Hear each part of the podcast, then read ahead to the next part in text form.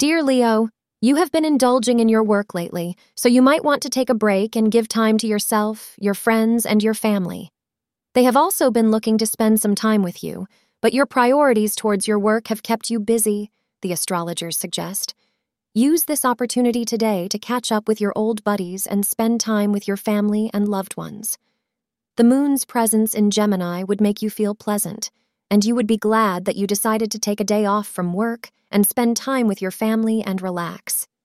Wearing a cream color would benefit you, and you can expect something good between 10 a.m. to 11 a.m. The influence of the planets has you feeling very in sync with the one you love, which is a situation you can surely enjoy today. Do things together that you both enjoy, as these activities will create a lasting bond and much goodwill between you. Enjoy today with your beloved. Thank you for being part of today's horoscope forecast. Your feedback is important for us to improve and provide better insights. If you found our show helpful, please consider rating it. For an uninterrupted, ad free experience, simply click the link in the description. Your support helps us to continue creating valuable content. Thank you for being here and see you tomorrow.